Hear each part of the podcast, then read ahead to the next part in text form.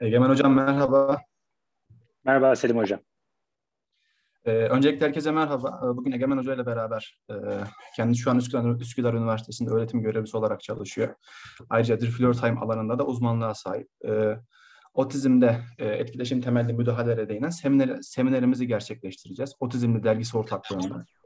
Ee, OGB projesiyle beraber e, Birleşmiş Milletler'in e, sürdürülebilir kalkınma hedefleri doğrultusunda e, ücretsiz seminerler düzenlemeye devam edeceğiz. Bu doğrultuda Otizmli Dergisi ortaklığında bugün e, Egemen Hoca teklifimizi kabul ettik. Kendisine çok teşekkür ediyoruz. E, etkinliğimizi gerçekleştireceğiz. E, e, sözü Arif Hoca'ya bırakmak istiyorum. Arif Hoca da biraz Otizmli Dergisi'nden bahsetmek isteyebilir. Otizmli Dergisi'nin kuruluşundan, amacından. Merhabalar, e, herkese iyi akşamlar. E, öncelikle Egemen Hocam çok teşekkürler davetimizi kabul ettiğiniz için. Ben kısaca Otizm Dergisi'nin e, biraz tarihçesinden bahsedeyim. E, Otizm Dergisi bir farkındalık ve sosyal sorumluluk projesi olarak 2014 yılında e, Harun Mısırlı liderliğinde başlatılmış bir proje. E, otizmli çocuk sahibi anne ve babalardan oluşan e, bir Facebook grubu üzerinden bir araya gelen, gelen gönüllü ailelerle, uzmanlarla bilgi paylaşım amaçlı kurulmuş bir platform. Daha sonradan bu bilgi paylaşımlarını bir dergi halinde yayınlama kararı alınmış e, ve Harun Bey liderliğinde e, gönüllülerden oluşan editör ve uzman kadrosuyla dergi çalışmaları başlamış. O yıllarda e, dolu dolu içerikleriyle beş dergi basılmış. Sonradan gönüllülerin farklı önceliklerinden dolayı da yayınlar e, bir süre devam ettirilememiş. En son 2019 Nisan ayından itibaren ben de bu ekibe dahil oldum. E, işte Harun Mısırlı Emine için ve ben Arif Kolaylık olarak tekrardan Otizm Dergisi'ni canlandırmaya karar verdik. E, o zamanlar Instagram'dan daha aktif olmaya başladık. Instagram üzerinden e, canlı yayınlar yaptık. E, yine uzmanlardan, e, otizmli çocuk sahibi ailelerin gelişim hikayelerini alaraktan e, bunları e, yayınlamaya başladık. Otizmli.org isimli sitemiz üzerinden, e, sosyal medya hesaplarımızdan yayınlamaya başladık. Ee, daha sonradan da e, bunları bu içerikleri e-dergi formatında da e, çıkarmaya başladık. Bunları yine takipçilerimizle e, paylaşmaya başladık. bu pandemi sonrasında da biz de Zoom'a geçme kararı aldık ve Zoom üzerinden aile eğitimleri kapsamında işte sizler gibi uzmanları, işte aileleri davet ederekten bilgilerimizi, tecrübelerimizi paylaşmaya çalışıyoruz. Bu şekilde devam. En son e, Makbule Sungur Hanım da aramıza katıldı. E, o da e, Harun Bey'in de Emine Hanım'ın da biz üçümüzün otizmli e, çocuğu var. E, Makbule Hoca da kendisi çocuk gelişim uzmanı. Aynı zamanda e, otizmli bir kardeşi var. E, onunla beraber yeni bir heyecanla, yeni bir kanla e, yolumuza devam ediyoruz. Ee, teşekkür ediyorum Arif Hocam. Ee, Egemen Hocam isterseniz e, eğitime başlayabiliriz e, ekran görüntüsünü paylaşarak. Bizim Tamamdır Selim Hocam. Tamam. Ben öncelikle herkesi selamlıyorum ve bu tür etkinlikler için hem OGB Project'i hem de Otizmli Dergisi'ne tebrik ediyorum. Çünkü ebeveynler için ve alana giren yeni uzmanlar için zaman zaman deneyimli uzmanlar da katılabiliyor aramıza. Bunlar oldukça önemli çalışmalar. Tabii ki şu anda aramızda olan birçok hem ebeveyni hem de uzman arkadaşımızı da bu değerli iki saatini kendilerini geliştirmek için harcadıkları için tebrik ediyorum bu cumartesi akşamında. Şimdi ben bugün sizinle otizmde dil ve konuşma becerilerinin etkileşim, ilişki, etkileşim ve öğretimle desteklenmesinden bahsedeceğim. Selim Hoca bahsetti. Ee, tabii şimdi direkt olarak burada beni gördüğünüz zaman floor time ilişkili olarak sadece konuşacağımı düşünebilirsiniz ama hayır. Çünkü e, bugünkü yapacağımız içerik biraz daha genel kapsamlı olacak. Çünkü ben bir özel eğitim öğretmeniyim ve aynı zamanda bir konuşma terapistiyim ve floor time'a ek olarak aslında e, şu anda hala örneğin Kaliforniya Üniversitesi'nde erken başlangıç Denver modeli gibi davranış temelli modellerinde eğitimlerini alıyorum. Süpervizyonluk süreçleri devam ediyor. Çünkü otizm spektrum bozukluğu söz konusu olduğunda aslında birçok farklı kanaldan beslenmemiz gerekebiliyor. Peki öncelikle bu eğitime, bu oturumu, eğitim demeyelim de buna bu oturumu diyelim. Ebeveynlerin de anlayabileceği şekilde olası e, birçok karmaşık konsepti basitleştirerek size sunmaya çalışacağım. Çünkü daha çok bu tür içeriklerden ebeveynlerin ve alana yeni giren uzmanların ya da alana yeni adım atmak üzere olan uzmanların faydalandığını biliyorum. O yüzden bu eğitimde aslında birçok farklı müdahale tekniğinin belirli kesişim noktalarından bahsedeceğiz. Birçok farklı modelle çalışıyor olabiliriz. Örneğin gelişimsel modellerle çalışıyor olabiliriz. Ne gibi? DIR Floor Time gibi, RDI gibi ya da Hannah Modern Words gibi ya da güncel davranışsal modellerle çalışabiliriz. Örneğin temel tepki öğretimi ya da ESDM gibi birçok farklı modeller var. Tabii bunların hepsi aynı zamanda e, kendi içlerinde karmaşık sertifikasyonlar gerektiren ve uzun süreçler alan parçalar. Örneğin ESDM eğitimi yaklaşık bir yıl devam ediyor sertifikasyonunu alabilmeniz için. DIR Floor Time eğitimi gibi, yaklaşık DIR işte... Floor Time gibi, RDI gibi ya da Modern Words gibi ya da Arkadaşlardan mikrofonlarınızı hocam, kapatmalarınızı e... rica edebilirsem. Murat Bey mikrofonunuzu kapatalım lütfen. Teşekkür ederim. Sağ olun. Ee, tabii bu eğitimde floor time ya da ESTM anlatmayacağım. Çünkü bu içerikte aslında e, bu tür modellerin kapsamlı eğitim programları var ve böyle iki saatlik bir öğretim aslında oturumuna sığmayacak kadar karmaşık. Fakat yapacağım şey birçok farklı eğitimsel modelden belirli parçalar anlatacağım size. Günlük olarak uygulayabileceğiniz. Hemen bu seans bittikten sonra, bu oturum bittikten sonra çocuklarınızla ya da bir ebeveynseniz çocuklarınızla ya da bir ebeveyn değilseniz ve uzmansanız hemen yarın gittiğimiz zaman e, çocuklarımızla uygulayabileceğimiz belirli stratejileri size anlatmaya çalışacağım. Ve buna ek olarak da özellikle dil ve konuşmaya giden yolda ilişki etkileşim ve öğretim sürecinin nasıl desteklenmesi gerektiği üzerine sizinle konuşacağız. Öncelikle şunu düşünmemizi istiyorum hep birlikte. Dil ve konuşma sürecini düşündüğümüz zaman çocuklarımızdan ne yapmalarını istiyoruz? Ebeveynler çoğu zaman çocuklarını özellikle de bunlar otizm spektrum bozukluğu bulunan çocuklarsa terapiye getiriyorlar ya da işte özel eğitime götürüyorlar. Çünkü çocuklarının konuşmalarını istiyorlar. Ebeveynlerle konuştuğunuz zaman çoğunun söylediği şey şu oluyor. Hocam konuşsun, benim için konuşması yeterli ya da konuşsa her şey çözülecek. Tabii konuşma dediğimiz zaman neyi ele alıyoruz biz? Bu iletişimin motor komponentini ele alıyoruz değil mi? Yani işte belirli akustik sinyaller üretmek, kelimeler üretmek ve bunu e, anlaşılır şekilde karşı tarafa aktarabilmek. Peki acaba asıl soru şu olması gerekiyor. Otizm spektrum bozukluğu söz konusu olduğunda bizler acaba çocukların iletişim kurmalarını mı istiyoruz yoksa konuşmalarını mı istiyoruz? Şimdi birlikte şu videoya bir göz atalım.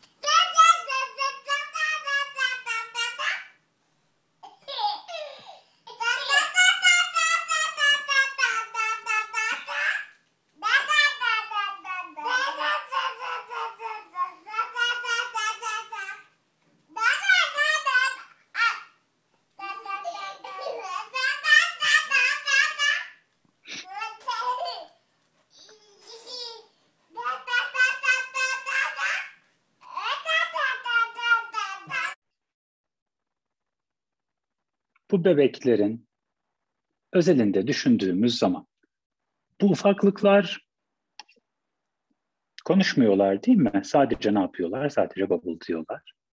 Ama bu ufaklıkların yaptığı şey ne? Aslında iletişim kurduklarını görüyoruz değil mi?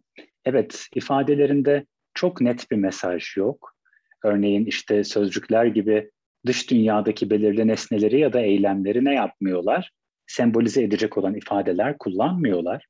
Fakat aslında birbirleriyle iletişime geçiyorlar. Çünkü temelde spektrum bozukluğu olan çocuklardan yalnızca konuşmalarını istemiyoruz. Birçok ebeveyn gelir çoğu zaman ya da birçok çocukla karşılaşırız. Spektrum, otizm spektrumu olan çocuklarla. Ve bu çocukların konuştuklarını görürüz. Bu çocuklar sesler ve ses öbeklerini üretebilirler. Sesleri oluşturacak şekilde, sözcükleri oluşturacak şekilde sesleri yan yana dizebilirler. Dile ait kodlamayı da gerçekleştirebilirler. Fakat örneğin nerede zorlanabilirler? Size bir mesaj aktarmakta, size bir niyet aktarmakta ya da size bir deneyim aktarmakta zorlanabilirler. Zira biz de kendi konuşma sürecimizi düşündüğümüz zaman öncelikli olarak nerede, nerede başlamıyoruz? Direkt olarak bu seslerin, ses öbeklerinin aktarılmasıyla başlamıyoruz değil mi? Öncelikle nereden başlıyoruz? İletişim kurmayla başlıyoruz ve iletişim kurmanın aslında birçok farklı yolu var. Çocuklar daha nörotipik çocuklarda gelişimleri esnasında sözcükleri kullanmadan önce aslında birçok farklı kanallarla iletişim kuruyorlar. Bakışıyorlar, gülümsüyorlar, kıkırdıyorlar, belirli vokalizasyonlar çıkarabiliyorlar ya da bedenlerini kullanabiliyorlar. Ve otizm spektrumunu düşündüğümüz zaman aslında biz birçok farklı kanalın kullanılması gerektiğini hem biliyoruz hem de aslında sadece sözcüklere odaklanmamamız gerektiğini her zaman için ortaya koyuyoruz. Çünkü otizm spektrum bozukluğunda temel hedefimiz ne olmalı? Özellikle iletişim olmalı. Özellikle keyifli, ıı, sosyal doyuma ulaştığımız, iletişimsel partnerlerin birlikte olmaktan keyif aldığı, birbirlerine güven duyduğu, birbirleriyle belirli deneyimleri aktarmak isteyebilecekleri bir iletişimin olması gerekiyor. Çünkü çok fazla otiz, otizm spektrum bozukluğunun nörofizyolojik özelliklerine girmek istemiyorum ama çok basit bir şekilde e, belirli hipotezlerden bahsetmek gerekirse spektrum bozukluğu olan, otizm spektrumu olan çocukların sosyal uyarımları çevresel uyarımlardan çok daha az işlemlediğini düşünüyoruz ve güncel araştırmalar da bize bunu gösteriyor. Yani bu çocuklar kendi bedenlerinden gelen ve çevreden gelen iletişim dışındaki, sosyal uyarım dışındaki uyarımları, dışarıdan gelen bir şofben sesi, arabanın kornası, kendi bedeninden gelen uyarımlar, örneğin çocuğun işte derin duyu uyarım ihtiyacı olabilir, bir yeri ağrıyor olabilir. Bu çocuklar bu tür uyarımları sosyal uyarımlardan çok daha güçlü şekilde işlemliyorlar güncel bulgulara göre. Ve aslında bizim yapmaya çalışacağımız şey her zaman için sosyal uyarımı daha eğlenceli hale getirerek çocuğun bunu daha kolay işleyebilir hale gelmesine yardımcı olmak. Çok basitçe anlatmak gerekirse. Tabii ki bu aslında çok daha farklı bir eğitimin başlı başına konusu olabilir. Peki spektrum mu olan çocukları düşündüğümüz zaman, otizm spektrum mu olan çocukları düşündüğümüz zaman nereden başlamamız gerektiği önemli bir soru. Genellikle çocuklar karşımıza geldiği zaman, geleneksel şekilde düşündüğümüz zaman nereden başlıyoruz? Direkt olarak öğretim süreciyle başlıyoruz değil mi? Taklit becerileri olabilir, sorulara yanıt verme olabilir, eşleme becerileri olabilir, çeşitli iletişim işlevlerinin öğretilmesi olabilir, morfolojik ve sentaktik yapıların öğretilmesi olabilir. Ne yapıyoruz çoğu zaman? Çocuklar karşımıza geldiği zaman direkt olarak onlara bir şey öğretmeye çalışmakla başlıyoruz. Ve aslında buradan başladığımız zaman öğretime giden yolda yani çocuğun benim belirli tepkilerime yanıt vermesi ne yönelik olarak kat ettiğimiz yolda önemli iki tane basamağa atladığımızı görüyoruz. Bunlardan bir tanesi etkileşime girme.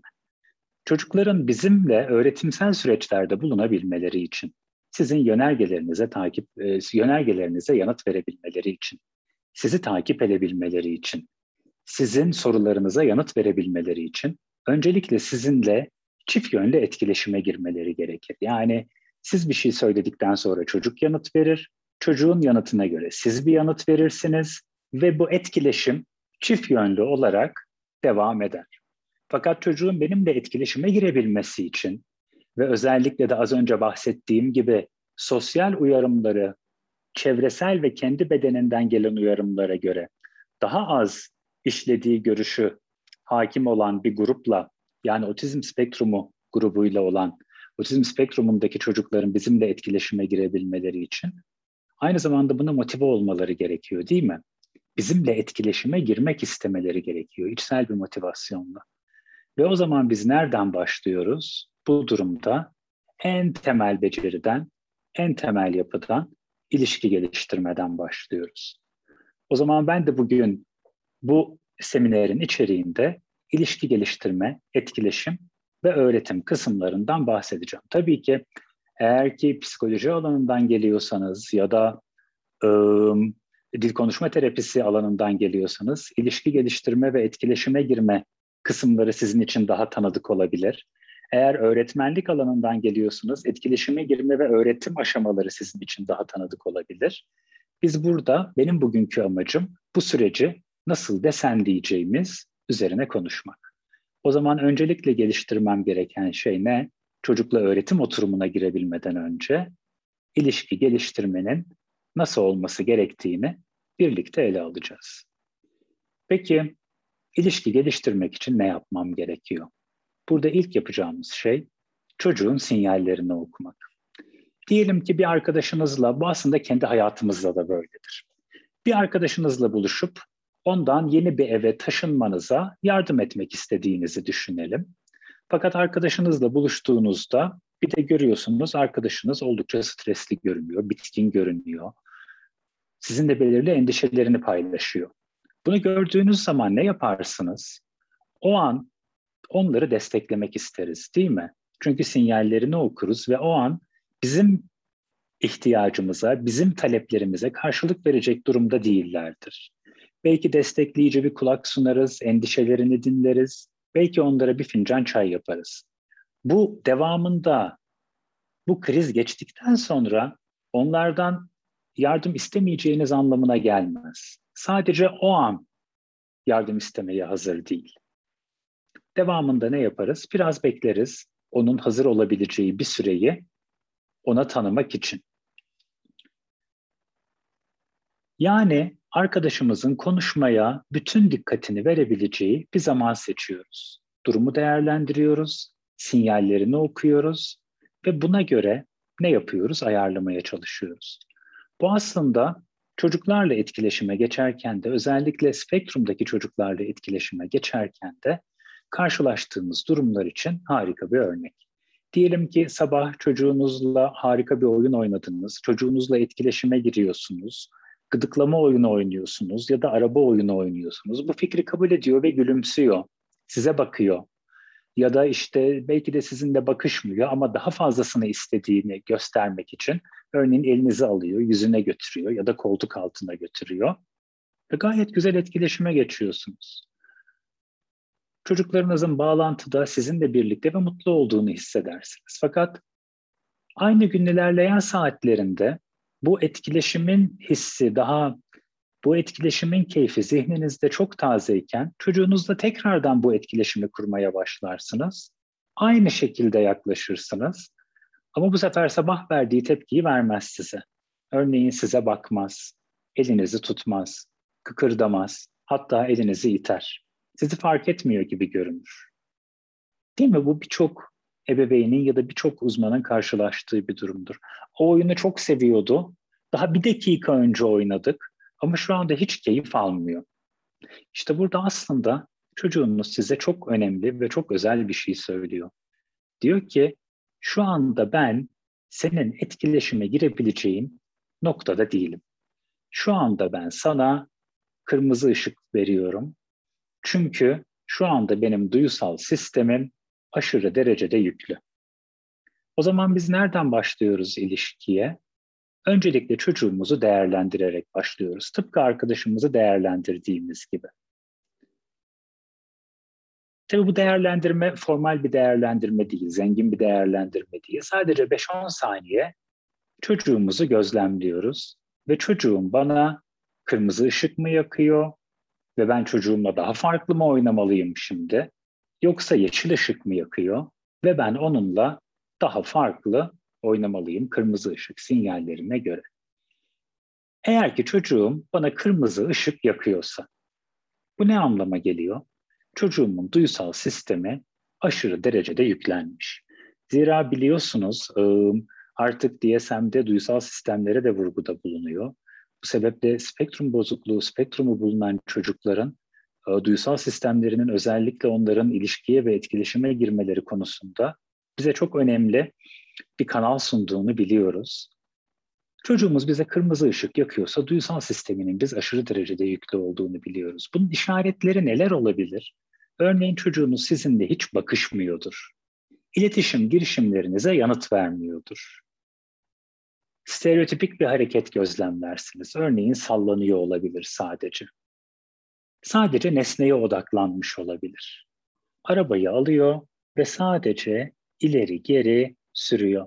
Ve siz ne yaparsanız yapın sizinle birlikte değil. Ya da sizin etkileşime girme çabanıza karşı koyuyor. Siz etkileşime girmeye çalıştığınız zaman da ne yapıyor? Örneğin elinizi itiyor.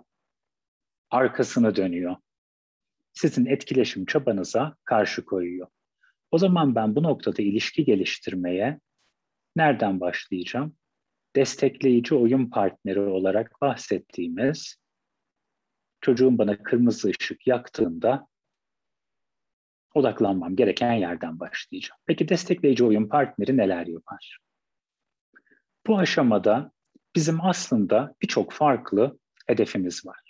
Buradaki hedefimiz çocukla direkt olarak etkileşime girmek değil, yoğun bir etkileşime geçebilmek değil. Fakat çocuğun bizim varlığımızı kabul etmesi, bizimle etkileşime giden yolda temel girişimlerimize yanıt verebilmesi. Çocuğumuz bize kırmızı ışık sinyallerini yaktığı zaman ilk yapacağımız şey çocuğun bizi tölere edebilmesi. Bunu yaparken ne yapabiliriz? Çocuğun zevk aldığı bir aktivitede oynadığı bir zaman seçeriz. Çocuğun oyunu hakkında olumlu yorum yaparken çocuğa doğru yaklaşırız. Çocuğun yanına ya da yakınına otururuz. Çok fazla defansif patern geliştirmeden. Eğer çocuk rahatsız olduysa biraz daha geriye çekiliriz ve orada bekleriz yanına çok fazla yaklaşmadan.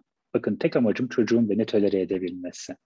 Henüz bu aşamada materyallere dokunma ya da çocuğa bir öğretim yapma konusunda endişelenmiyoruz. Çocuğun yanında çocuğu destekleyerek, gülümseyerek, çocuğun çabalarını överek oturuyoruz ve izliyoruz. Buradaki amacımız çocuğun bizim varlığımızı kabul etmesini sağlamak. Ve evet çocuk artık bunu yapıyor. Artık oyununu değiştirmeyeceğimizi biliyor. Oyununa katıldığımızın ama çok da fazla oyununu bozmadığımızın farkında bizi tölere ediyor. Biz karşısına oturduğumuzda artık açısını değiştirmiyor ya da bizi itmiyor. Ya da biz yanına oturduğumuzda oradan kalkıp gitmiyor. Devamında artık yapacağımız şey ne? Çocuğu yorumlamak. Burada çocuğun eylemlerini yorumlamaya ve tanımlamaya başlarız. Burada kendinizi çocuğun hangi materyalleri ya da hangi eşyaları kullandığı ya da onunla nasıl oynadığı hakkında yorum yapan bir muhabir olarak düşünürsünüz. Ama şunu unutmayın, bu muhabirliği yaparken çocuğunuzun dil seviyesi oldukça önemli. Genellikle tek sözcüklerle bu aşamada bunu gerçekleştirin. Çocuğunuzun yaptığı davranışları övmeye ve açıklamaya devam ediyoruz. Henüz materyallere dokunma ya da öğretim yapma konusunda endişelenmiyoruz. Amacımız burada çocuğu zorlamadan, çocuğa meydan okumadan katılımımızı yavaş yavaş artırmak. Ve evet, Çocuğu yorumluyorum. Çocuk artık yanımdan kalkmıyor. Benden çok fazla rahatsız olmuyor. Benim yanımda oyununu sürdürüyor. O zaman artık yapacağım şey yavaş yavaş etkileşime giden yolda çocuğu ısıtmak. Burada çocuğun ilgi duyduğu eşyalar ya da materyaller sunarak kendinizi yavaş yavaş oyuna dahil etmeye başlayın. Fakat bu aşamada şunu unutmayın. Çocuğunuz oyunu nasıl oynuyorsa siz de ona yönelik olarak materyaller sunacaksınız. Yani diyelim ki, şimdi az sonra oyun becerilerinden bahsedeceğim.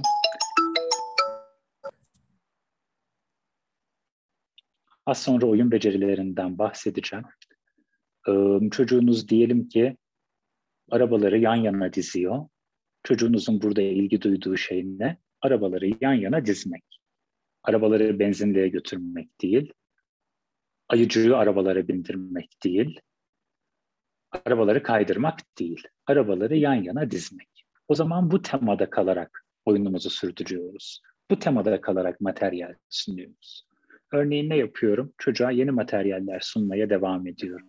Bir araba, bir araba daha ve bir araba daha. Bunu yaparken de materyalleri ve eylemleri tek kelimeyle etiketliyorum.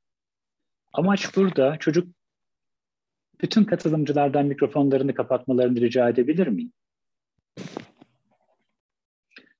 Amaç burada çocuk bize dönükken materyalleri vermek ve sizin materyalleri nasıl kullandığınızı izlemesi.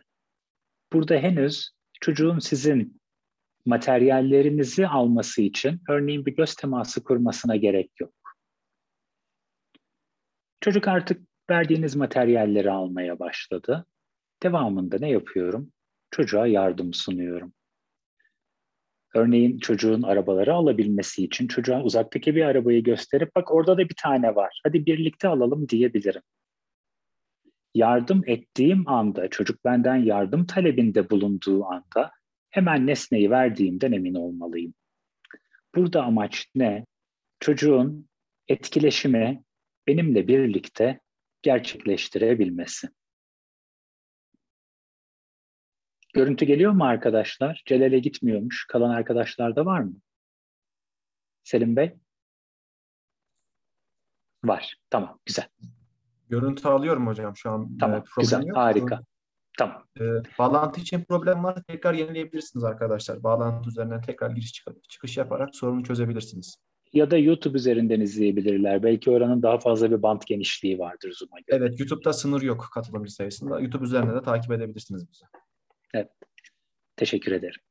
Tabii burada yardım ettiğimiz anda nesneyi verdiğimizden emin oluyoruz. Burada hala çocuğu destekleyici oyun partneriyiz. Henüz etkileşime geçme konusunda çok fazla çabaya girmiyoruz. Burada ama çocuğun benimle yüz yüze gelmesi, böylece materyallerle ilgili yardımınızı henüz bir beklenti olmadan sizden materyali talep etmek için bir davranış göstermesi ve bunu gerçekleştirdikten sonra çocuk artık bize yeşil ışık sinyali veriyor değil mi? Çünkü çocuk artık bunları gerçekleştirdikten sonra tekrarlayıcı oyunu gerçekleştirse bile sizin de etkileşime geçiyor.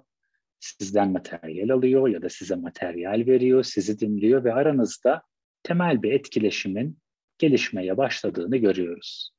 Peki bu sağlandıktan sonra artık gerçekleştireceğimiz şey ne? Artık gerçekleştireceğimiz şey etkileşimli oyun partneri stratejilerini uygulamak. Artık çocuk bana yeşil ışık yakıyor. Peki yeşil ışık işaretleri neler? Artık tekrarlayıcı bir aktivite yok. Varsa bile çocuk bunu benimle birlikte gerçekleştiriyor. Size bakıyor, aranızdaki bakışmalar arttı. Örneğin nesneden size, sizden nesneye dikkat aktarımı gerçekleştirdi. Spektrumdaki çocuklarda önemli bir beceri değil mi? Nesne ve kişi arasında dikkat aktarımının gerçekleştirilmesi. Örneğin seslerle ya da sözel olmayan ifadelerle temel iletişimler kurmaya başladı. İletişim girişiminize yanıt verdi. Örneğin ona araba al uzattığınız zaman aldı ve dizdiği arabaların yerine koydu. Ya da sizin yaptığınız şeyle ilgilenmeye başladı. Eğer çocuğunuz size artık yeşil ışık işaretleri veriyorsa bu noktada etkileşimde oyun partneri oluyoruz. Etkileşimde oyun partnerinde artık hedefimiz çocuk ve kendi aramızda bir etkileşimin oluşturulması ve bu etkileşimin sürdürülebilmesi. Birinci aşamada öncelikle destekleyici oyun partneri olduğumuzdan emin olmamız gerekiyor. Buradaki süreçleri tamamladığımızda. Ve çocuk hala sizinle birlikte ise sesler, jestler ve oyun da dahil olmak üzere çocuğun bütün eylemlerine taklit edin. Çocuğun elinde olan materyallerden alın ve tek sözcüklü ifadelerle eylemi ifade etmek için çocuğun yaptığı şeyin aynısını yapın, değiştirmeden. Burada amaç hem materyaller elinizdeyken çocuğun materyaller ve sizin aranızda dikkat aktarımını yavaş yavaş gerçekleştirmesini sağlamak. Belki ufak göz temasları yakalamak. Oyunda gülümsemesini sağlamak. Peki, Artık çocuğu taklit ediyorum. Çocuk bana bakıyor, gülümsüyor, ne yaptığımın farkında. Burada artık çocukla taklitle ilişkili seçim yaptırıyorum. Çocuğu taklit ettiğimiz her 3, 4, 5 sefer için çocuğun toleransına bağlı olarak çocuğa mevcut oyun ya da etkinlikle ilişkili seçim yaptırabiliriz. Örneğin çocuk arabalarla içeriyor, çocuk arabalarla oynuyorsa ve bu oyun bir arabaları içeriyorsa ve arabaları sürerek taklit ettiysek, arabaları belki de taklit ettikten sonra bum diye birbirlerine çarpabiliriz. Ya da mandalları oynuyor. Mandalları diyelim ki diziyoruz. Burada mandalları toplayalım mı yoksa mandalları kutusuna mı koyalım? Yüz yüzeysek gıdıklayalım mı şarkı mı söyleyelim? Burada artık çocuktan ne yapmasını istiyoruz?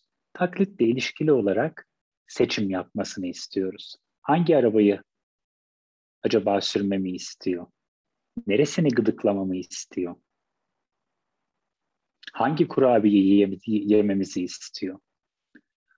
Burada göz teması ne olursa olsun çocuğun istediği şekilde seçmesine izin veririz ve her zaman için çocuğun kararını tek sözcüklerle etiketleriz.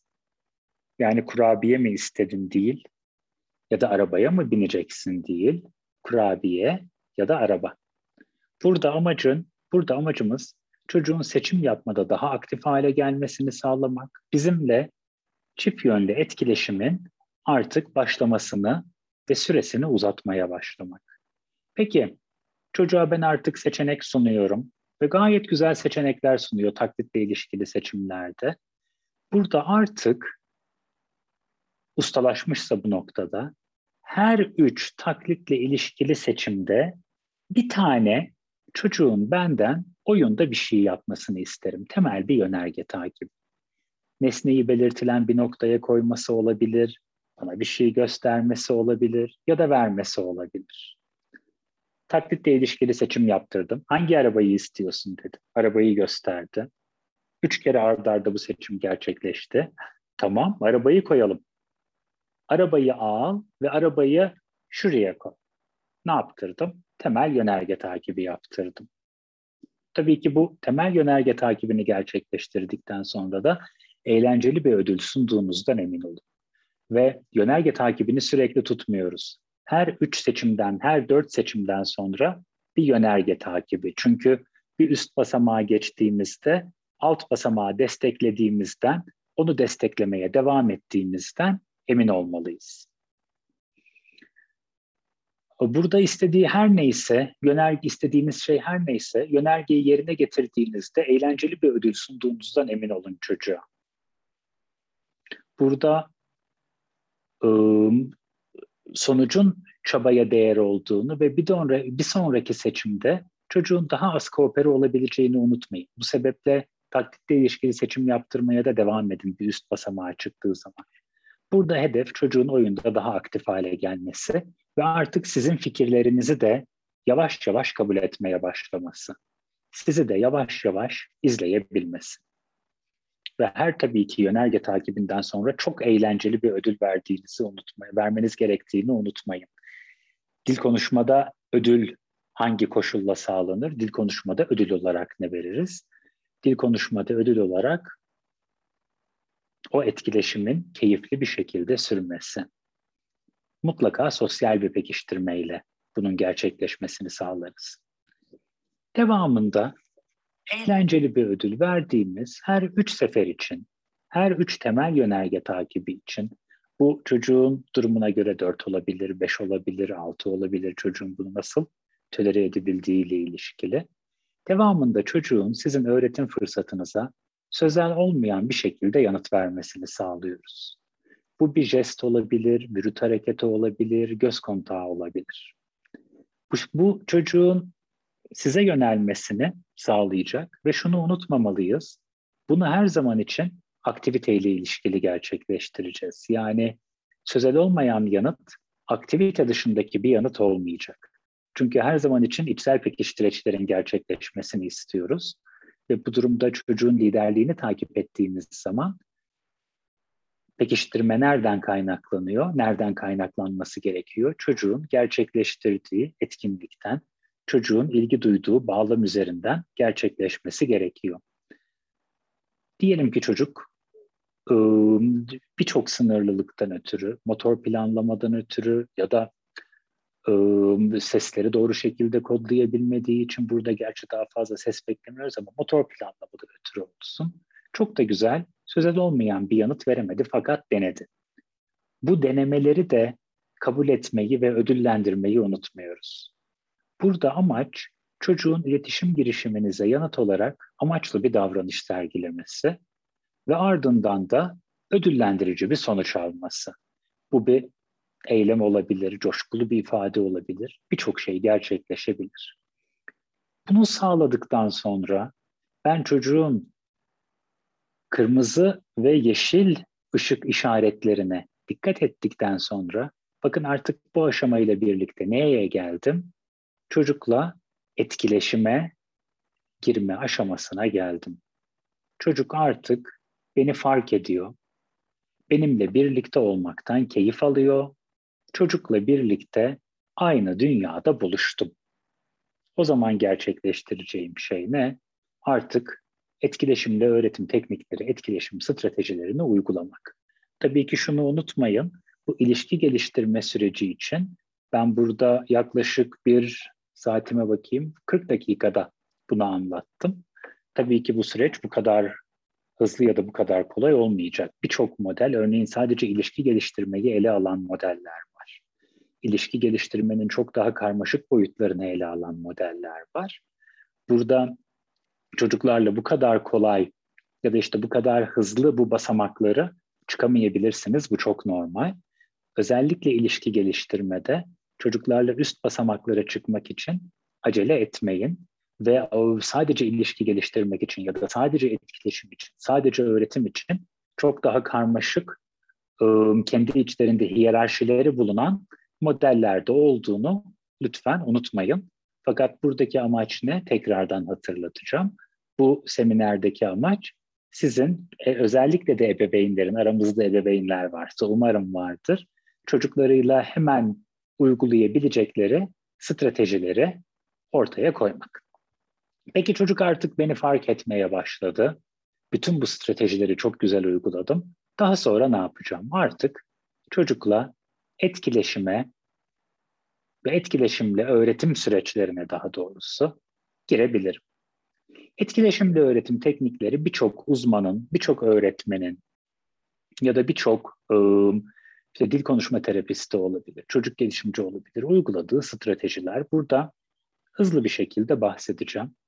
Çocuğun ilgisini izlemek, fırsat yaratmak, yanıtını beklemek ve çocuğunuzun davranışını anlamlıymış gibi yanıtlamak ve genişletmek bizim için önemli. Şimdi bunların her birini bir bir açacağım. Peki neden çocukların etkileşime girmeleri benim için önemli? Neden ilişki kurduktan sonra hemen ben doğrudan öğretim stratejilerine özellikle de e, dil ve konuşma süreçleri söz konusu olduğu zaman geçmiyorum. Öncelikle motivasyonu artırıyor çocuğun. Çocuk ilişki sürecinden etkileşime geçtiği zaman etkileşimin ilk koşulları örneğin neler? Çocuğun liderliğini takip etmek, çocuğun motivasyonunu izlemek. Bunu gerçekleştirdiğiniz zaman çocuk bizimle birlikte kalabilmek için çok daha motive oluyor. Tabii çocuğun katılımını artırmak etkileşim stratejilerinin e, önemli hedeflerinden bir tanesi çocuğun katılımını artırmak. Çünkü etkileşim çift taraflı bir süreç değil mi? Örneğin otizmi düşündüğümüz zaman, otizm spektrumunu düşündüğümüz zaman çocuklar çoğu zaman ne yaparlar? Ee, bir ne, talep ya da bir red söz konusu olduğu zaman, yani örneğin su istediği zaman, tuvalete gitmek istediği zaman ya da bir hizmeti ya da bir talebi reddettiği zaman etkileşime geçerler. Ama devamında bir deneyimi paylaşmak için, örneğin size uçan kuşları göstermek için, dışarıdaki otobüsü göstermek için talep dışı durumlarda çok da fazla etkileşime geçmeyebilirler. Etkileşimli stratejiler, etkileşimli öğretim stratejileri aynı zamanda çocukların katılımlarını da artırmaya faydalı olur. Çünkü iletişimi ve etkileşimi çocuğun motivasyonu üzerinden sürdürebiliriz. Aynı zamanda otizmin nörofizyolojik kırılganlıklarına da uygun olarak gelişir etkileşimsel stratejiler. Neden bahsetmiştik? Sosyal uyarımı her zaman için daha eğlenceli hale getirmemiz gerektiğinden bahsetmiştik. Yani bu aradaki farkı sosyal uyarım ve kendi bedenlerinden gelen ya da çevreden gelen uyarımlar arasındaki bu işlemlenme farkını gitgide kapatmamız gerektiğinden bahsetmiştik. Buna ek olarak çocuğun aktif katılımını ve problem çözmesine fırsat tanıması ve tabii ki ebeveynlerin de bu stratejileri öğrenerek evde de kolaylıkla uygulayabilmesi sebebiyle etkileşimli öğretim stratejileri bizim için oldukça değerli. Çünkü etkileşimli stratejiler sayesinde ebeveynler bütün öğretim sürecine ya da ıı, dil konuşma ile ilişkili olan süreçleri günlük hayatlarına gömebilirler. Peki bunlardan bir tanesine en temel stratejilerden bir tanesi aslında bundan da önce yapmamız gereken şey çocuğumuzu bir gözleyip, bekleyip dinlemek. Çocuğum neden şu anda bu davranışı yaptığı gibi yapıyor ve çocuğun gerçek niyeti ne olabilir bunu yaparken? Çünkü çocuğun liderliğini takip etmekten bahsettiğimiz zaman birinci stratejimiz bu. Çocuğun liderliğini takip etmek. Zaten herkes e, bu liderlik takibinin olması gerektiğinden bahsediyor. Liderlik takibi söylemesi çok zor fakat gerçekleştirmesi olduğu söylemesi çok kolay fakat gerçekleştirmesi çok zor aslında bir strateji. Çünkü çocuğun liderliğinden çok aslında çocuğun niyetini takip etmek daha doğru diyebiliriz. Çünkü bazen çocuğun gördüğümüz davranışıyla niyeti birbirinden farklı olabilir. Bunun için çocuğu çok iyi gözleyip, bekleyip dinlememiz gerekebilir. Örneğin bu niyet ve görünen davranış arasındaki farkı nasıl açıklayabiliriz? Bir gün e, bir DIR Floor Time eğitiminde orada uzmanların videolarını izliyoruz ve süpervizyon veriyorum videolarına. Uzman çok güzel bu stratejiyi uyguluyor. Çocuğun liderliğini takip ediyor. Uzman e, çocuk kumu sıkıyor ve ellerinin arasından boşaltıyor. Uzman da karşısında kumu sıkıyor ve ellerinin arasından boşaltıyor. Bunu gerçekleştiriyorlar. Fakat bu hiçbir yere varmıyor. Çünkü biz çocuğun niyetine baktığımız zaman bunun içinde örneğin DIR Floor Time'da çocuğun bireysel profilini, duysal profilini ele alıyoruz. Fakat bu çocuğun ipuçlarını yakalarsak birçok farklı bağlamda da değerlendirilebilir.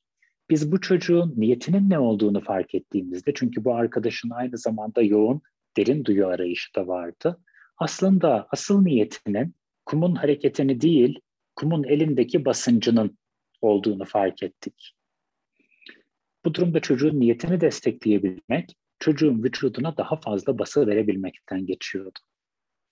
İşte dedik ki evet çocuğun niyetini takip edelim ama çocuk eline kum aldığında sen de çocuğun kumu daha fazla sıkmasına yardımcı ol ve çocuğa daha fazla duysal uyaran ver. Bunu gerçekleştirdiğimizde terapistin hızlı bir şekilde çocukla birliktelik kurduğunu, çocuğun hızlı bir şekilde terapistin oradaki varlığını fark ettiğini fark edebildik. İşte bunun için işte liderliğini takip etmeden önce gerçekleştireceğim şey ne? Gözleyip, bekleyip, dinlemek.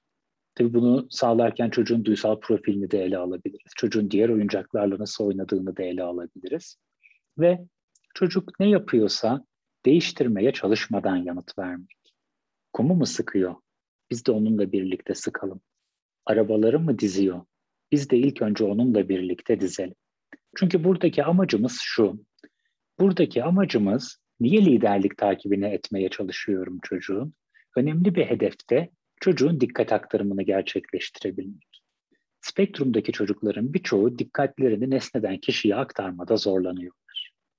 Çocuğun liderliğini takip ederek, çocuğun oynadığı gibi oynayarak, çocuğun dizdiği gibi dizerek dikkatini kendi dizdiğinden benim dizdiğime ya da kendi dizdiğinden bana aktarmasını sağlamaya çalışıyorum. Tabii çocuğun dünyasına girdikten sonra ne yapmıyoruz? o dünyada kalmıyoruz. Paylaşımlı dünyaya çıkıyoruz. Yani çocuk arabaları diziyor. O nasıl oynuyorsa öyle oynuyorum. Ama arabaları da sonsuza kadar dizmiyorum değil mi? Devamında daha farklı bir şey yapacağım. Az sonraki stratejilerle. Burada soru sormuyoruz çocuğa fakat yorumlarla çocuğun oyununa katılıyoruz. Burada amacım çocuğun oyununa katılabilmek. Bir diğer etkileşimli öğretim stratejisi, etkileşim stratejisi çocuğun ilgisini dahil edebilmek. Burada çocuğun etkinliğine katılıyoruz ve oyunu ve eğlenceyi unutmadan bunu sürdürüyoruz. Çocuğumun liderliğini takip ettim. Çocuğun oynadığı gibi oynuyorum artık. Burada o zaman gerçekleştireceğim şey ne? Çocuğa katılmak. Birçok şey yaparak çocuğa katılabilirim. Örneğin çocuğa yardım edebilirim. Çocuk arabaları dizerken ben de ona arabaları verebilirim. Yorum yapabilirim. Kırmızı arabayı koydum, mavi arabayı koydum ve beklerim sonrasında. Çocuğa zaman vermek için. Belki çocuk da bana bir jest ya da bir ifade ya da bir bakış ya da bir kıkırdama çünkü bunların hepsi iletişimde değil mi? Bunlarla birlikte katılabilir. Tabii bunu gerçekleştirirken çocuğumuzun ilgisine dahil ettiğimiz oyunları her gün 15-20 dakika kadar kesintisiz bir zamanda televizyon ve video oyunu olmayan bağlamlarda sürdürmeye çalışıyoruz. Az sonra bahsedeceğim gibi hatta tercihen burada ıı, daha dikkat aktarımının kolaylaşacağı daha duyu motor oyunlar olursa, çocuk da bunu seviyorsa daha keyifli olur. Çocuk dikkatini hızlı bir şekilde bize aktarabilir. Eğer zaman kısıtımız varsa, çocuğun istemediği bir etkinliği tamamlaması gerekiyorsa ilgisini dahil etmiyorum. Bunu ebeveynler dil konuşma terapistlerine bazen fazlasıyla sorarlar. Çünkü dil konuşma terapistleri daha çok liderliği takip ederler. Çünkü bu süreçte iletişim konuşma sürecinde daha çok çocuğun motivasyonunu ortaya çıkarmamız gerekir ki çocuk bize bir şey aktarma girişiminde bulunsun. E, özel eğitim öğretmenleri haklı olarak belirli beceriler çalıştıkları için örneğin çizgi çalışması yapıyor olabilirler, sınırlı alan boyaması yapıyor olabilirler. Orada çocuğun liderliğini takip etmezler. Orada bir beceri söz konusudur çünkü. Hocam derler siz de çok güzel yapıyor, orada hiç istemeden gidiyor özel eğitime bırakalım mı? Kesinlikle hayır. Çünkü bu becerinin doğası gereği benim bunu bu şekilde çalışmam gerekiyor. Ama o becerinin doğası gereği yani çocuğun çok da istemediği bir etkinliği tamamlaması gereken bir durum var orada. Onu orada o şekilde tamamlaması gerekiyor. Burada neyi kullanmıyoruz? İlgisini dahil etmeyi kullanmıyoruz. Onu orada o şekilde çalışıyoruz. Ben de zaten bugün sadece neden bahsediyorum size?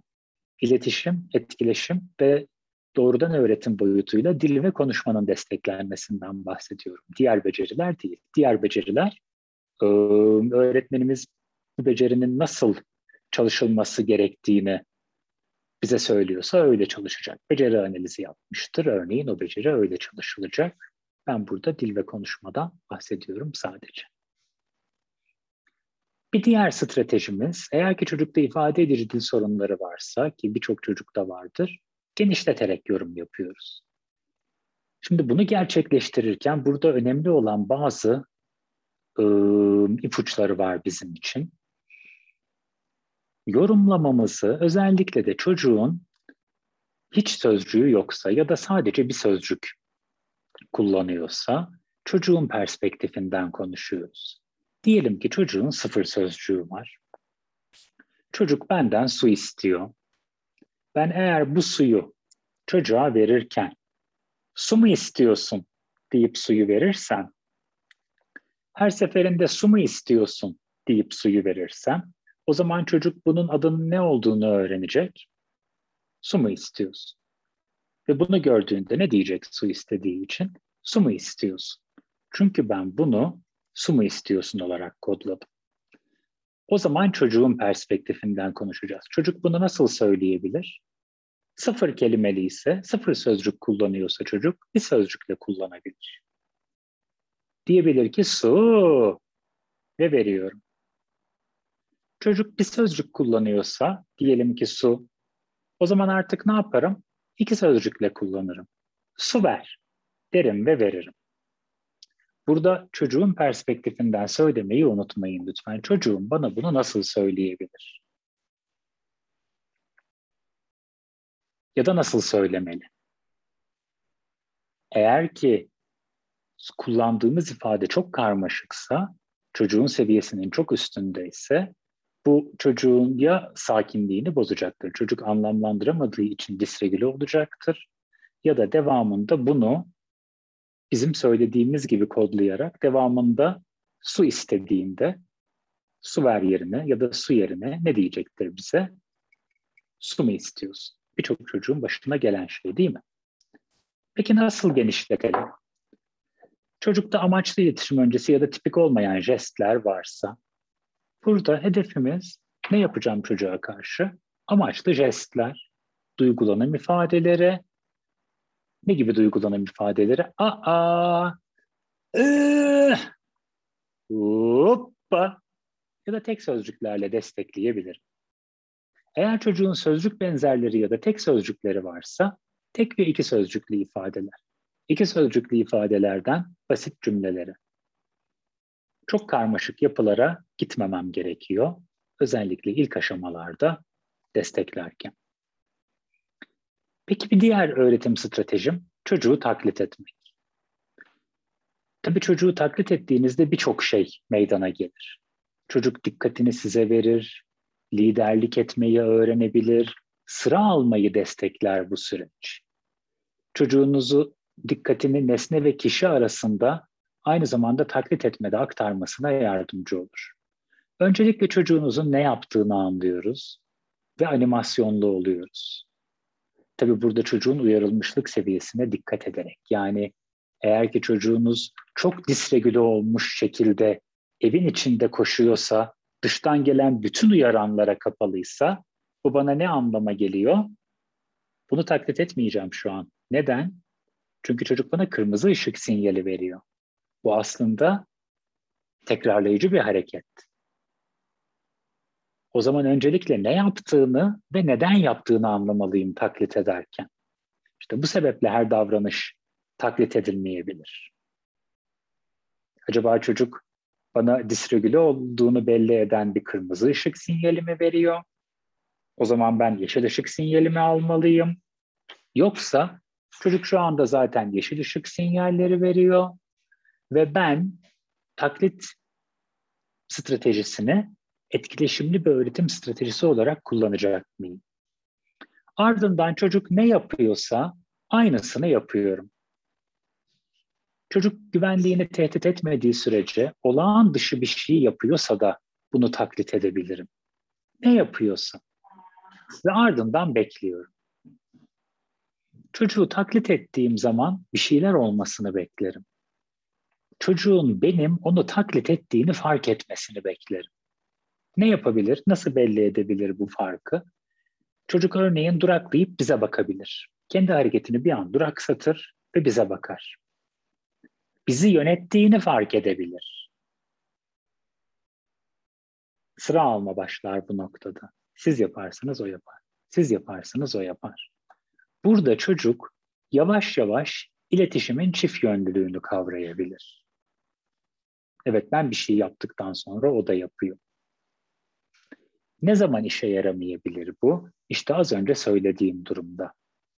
Eğer ki çocuk bize kırmızı ışık sinyalleri veriyorsa Dur anne bay bay de. Esma Nur Hanım mikrofonunuzu Peki, bay bay. kapatmanızı rica edebilir miyim? Bay bay dedikten sonra. Sağ ol. Ne zaman işe yaramayabilir? Çocuk eğer ki örneğin bize bir kırmızı ışık sinyali aslında veriyorsa, regüle değilse ve bu tekrarlayıcı bir davranışsa bu durumda çocuk kendi bedeninden gelen uyarıma sadece odaklandığı için bizim onu taklit ettiğimizi fark etmeyebilir. Çünkü o an örneğin kendi etrafında dönüyor ve sadece aradığı o vestibüler uyarana odaklanıyor. Ve bu durumda işe yaramayabilir. Yine önce ben denemeyi öneririm. Ardından bu belki de bir kırmızı ışık sinyalidir deyip buna yönelik olarak bir çalışma yapmamız gerekebilir. Bir diğer strateji eğlenceli engel. Tabii burada şunu unutmamak gerekiyor. Eğlencenin, eğlenceli engelin deki eğlencenin E'si kocaman, engelin E'si minicik. Eğlenceli olmak zorunda. Çocuğa eğlenceli engeli kesinlikle örseleyerek yapmıyoruz. Eğlenceli engel o kadar yumuşak olmalı ki çocuk gerçekten sizin de onun tarafınızda olduğunu fakat bunu birlikte yapamadığınızı düşünmeli. Çocuğun yanında yanlışlıkla bir şey oldu orada. Yanlış anladınız onu ve tüh ya istediği gibi olmadı. O zaman bunu işte tekrardan düzenlememiz gerek. Onu da birlikte yapacaksınız zaten. Eğlenceli engeli gerçekleştirirken hız ve ritim çok önemli. Bazı çocuklarda çok hızlı engel olup hızlı bir şekilde geri çekilmek gerekebilir. Ya da bazı çocuklarda daha yavaş engel olup daha yavaş çekilebilirsiniz. Çünkü çocuk bunu tölere eder. Eğer ki tölere edebiliyorsa biraz daha yavaş, tölere edemiyorsa daha hızlı hızlı engellerle çocuğun regülasyonunun bozulmadığından emin olmalıyız. Ve ardından bekliyoruz. Çünkü çocuk eğlenceli engelimize bir şekilde yanıt verecek. Bakışla, gülümsemeyle, kıkırdamayla birçok şekilde. Ve ardından da çocuğun yanıtına engel olarak biz ne yapıyoruz? Yanıt veriyoruz. Tabii bunu düşündüğümüz zaman artık nereye doğru gidiyoruz? Aslında çocuğumuzla oyundan bahsediyoruz değil mi? Ve biz nerede zorlanıyoruz çoğu zaman? İlişkiyi ve etkileşimi sağladı, ilişkiyi sağladıktan sonra oyun oynamak çok zor olabiliyor çocuklarla. Oyun oynamak birçok sebeple zor gelebiliyor. Hem ebeveynlere hem de uzmanlara.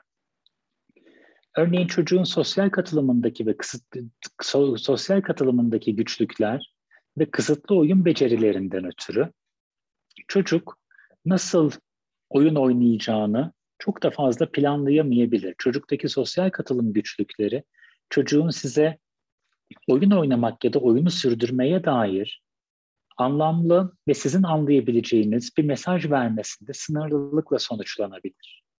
Çocuğunuz nasıl iletişimi sürdürebileceğini bilmiyordur. Devamında oyun oynadıktan sonra oyunun sürdürülebilmesine yönelik olarak becerilerinde sınırlılıklar yaşıyordur. Biz oyun oynamayı bilmiyor olabiliriz.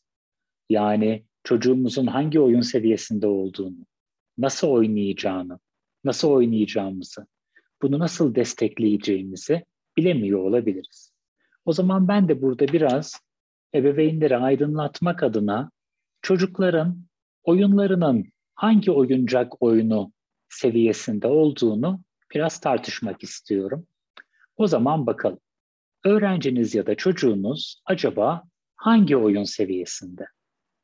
Bu oyun seviyeleri bu sırayla gidiyor. Yani bu kişi oyunu, keşfedici oyun, işlevsel oyun, sembolik, erken geç ve rol oyununa doğru gidiyor. Eğer ki çocuğum henüz kişi oyunu ya da keşfedici oyun aşamasındaysa ve ben onunla sembolik oyun oynamaya çalışıyorsam çocuk ne yapıyor? Bunu reddediyor. Bunu anlamlandıramıyor.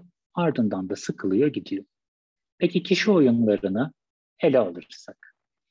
Kişi oyunları dediğimiz şeyler, oyunlar bizim çocuklarla beden bedene oynadığımız oyunlar. Bunlar iletişim ve etkileşimi destekleyen eğlenceli fiziksel aktiviteleri içeriyor. İşte bu resimlerde gördüğümüz gibi çocukla fış fış kayıkçı oynamak, hoppa diye zıplatmak, battaniye salıncak oyunu yapmak. Bu oyunlar aslında çok önemli oyunlar özellikle otizm spektrumu söz konusu olduğunda çünkü bu oyunlar çocuğun duysal profiline uygun olduğu için çocuk için aynı zamanda birincil pekiştirmeyi içeriyor. Yani tıpkı bir kreker yermiş gibi çocuk duysal profiline uygun olan bu oyunu oynarken ne oluyor? Duysal olarak da pekiştiriliyor. Tabii bu oyun gerçekleşirken sosyal etkileşime değer katıyor ve çoğu zaman yalnızca da bir yetişkinle keyifli bu oyunlar. Yani fış fış kayıkçı oyunu sadece annenizle oynarken keyifli ya da battaniye salınacak oyununu annenizle babanız battaniyeyi iki taraftan tutarken tutmadan oynayamazsınız. Tabii bu sebeple bu oyunlar çocuğu iletişime teşvik ediyor. Aynı zamanda e, dikkatini nesneden kişiye aktarmada zorlanan çocuklarda da bu kişi oyunları oldukça önemli. Çünkü nesneyi ortadan kaldırarak aslında çocuğun dikkatini hiçbir dikkat dağıtıcı olmadan, hiçbir dikkat dağıtıcı öğe olmadan kişiye aktarmasına yardımcı oluyor. Ve aynı zamanda işte bu örneğin bu fış fış kayıkçı oyununu düşünelim. Anne çocuğun kollarını çekerek çocuğa proprioseptif uyaran veriyor. Çocuğu sallayarak çocuğa vestibüler uyaran veriyor. Annenin gözü, annenin yüzü çocuğun görüş alanında sürekli olarak uzaklaşıyor ve yakınlaşıyor. Aynı zamanda görsel uzaysal olarak da ne yapıyor? Çocuğun sistemini uyarıyor. Eğer ki örneğin bu alanlarda arayışı olan bir çocuk varsa bu oyundan oldukça ne yapabilir? Keyif alabilir. Tabi bunu bilebilmek için de, bunu belirleyebilmek için de çocuğun yine duysal profilini çok iyi tanımlamalıyız. Peki bu aşamalarda ilerledikten sonra çocuklar artık yavaş yavaş duyularını kullanarak da oyuncakları keşfediyorlar. Kişi oyunları diğer bütün oyun süreçlerinin içinde de gömülü olarak görülebilir. Çünkü aynı zamanda duysal ıı, süreçleri desteklediği için. Çocuklar ilk önce ne yapıyorlar? Bu oyuncakları keşfediyorlar değil mi? Duyularını kullanarak oyuncağı keşfediyor. Oyuncağı alıyor, ileriye geriye sürüyor, ağzına götürüyor, atıyor, kokluyor, yalıyor, birçok şey yapıyor. Bu arada çocuk nesneyi hissediyor. Nesnenin işlevini keşfediyor. Bu araba gidiyor. Tekerleri var, düt düt gidiyor. İşte bunun adı araba. Ve annesi de ya da babası da ya da öğretmeni de her seferinde eğer bu az önce söylediğim stratejilerle çocuğu destekliyorsa yani arabayı aldığında hep eline Aa, araba diyorsa, arabayı verirken araba diyorsa çocuğun kafasını daha karmaşık ifadelerle karıştırmadan ne oluyor devamında? Çocuk bu nesnenin adını öğreniyor. Peki bu nesneyi keşfettikten sonra çocuklar artık işlevsel oynamaya başlıyorlar. Burada oyuncakları bekli, beklenen şekilde kullanıyor. Arabayı alıp sadece tekerleğini çevirmiyor. Ne yapıyor? Arabayı sürüyor. Oyuncakların işlevlerinin farkında artık bu aşamada çocuklar. Bu sebeple de oyuncakları beklendiği gibi oynuyorlar. Çekici alıyor, bu çocuğun yaptığı gibi ne yapıyor? Çivi tahtasında tık tık tık tık tık ne yapıyor? Çakıyor. Çekici alıp ağzına götürmüyor. Çivileri böyle incelemiyor. Hangi aşamada inceliyor o çivileri? Keşfedici oyun aşamasında inceliyor. Benim amacım hep bir üst aşamaya doğru çıkarmak. Az sonra bahsedeceğim. Devamında çocuklar işlevsel oyunu yeterince oynadıktan sonra artık sembolik oyuna geçiyorlar. Burada iki dönemden oluşuyor ve benim bu iki dönemi de desteklemem gerekiyor. Örneğin buradaki bazı ebeveynlerin çocukları gerçek nesnelerle sembolik oyunlar oynuyorlarsa, yani diyelim ki bir telefonu telefonmuş gibi kullanıyorsa, devamında ben ne yapıyorum? Telefona benzeyen ama telefon olmayan bir şeyi, örneğin bu ajandayı, bu kalemi, elimi, daha karmaşık sembolleri sembolik oyunda kullanıyorum. Ona gitgide daha az benzeyecek şekilde. Erken dönemde gerçek nesnelerle kul oynuyorlar. Geç dönemde gerçek oyuncaklar olmadan da sembolik oyun oynuyorlar ve dil becerileri için oldukça önemli. Çünkü temelde dilde bir sembol sistemi. Sembolik oyun becerisiyle birlikte, sembolik oyun dönemiyle birlikte çünkü devamında dil becerilerinde de ne görüyoruz? Bir sıçrama görüyoruz. Ve en son aşaması artık çocukların rol oyunları oynaması, kendini bir başkasının yerine koyması. Artık burada birçok şey var. Oyunun teması var, sembolik düşünce var, zihin kuramı ve empatinin geliştiğini görüyoruz. Peki nasıl planlayalım? Eğer çocuk keşfedici oyun oynuyorsa, oyuncağı tutuyorsa, ağzına alıyorsa, anlamsızca vuruyorsa, aynı oyuncakların aşama, oyuncakların işlevini keşfediyorsa biz burada biraz daha sebep sonuç oyuncakları ile çocuğun oyuncakların işlevlerini anlamasına yardımcı olabilir. Sebep sonuç oyuncakları neler? Çok basit bir şey yaptığınız ve eğlenceli bir şey olan oyuncaklar. Arabayı rampaya koydum, vın dedi kaydı.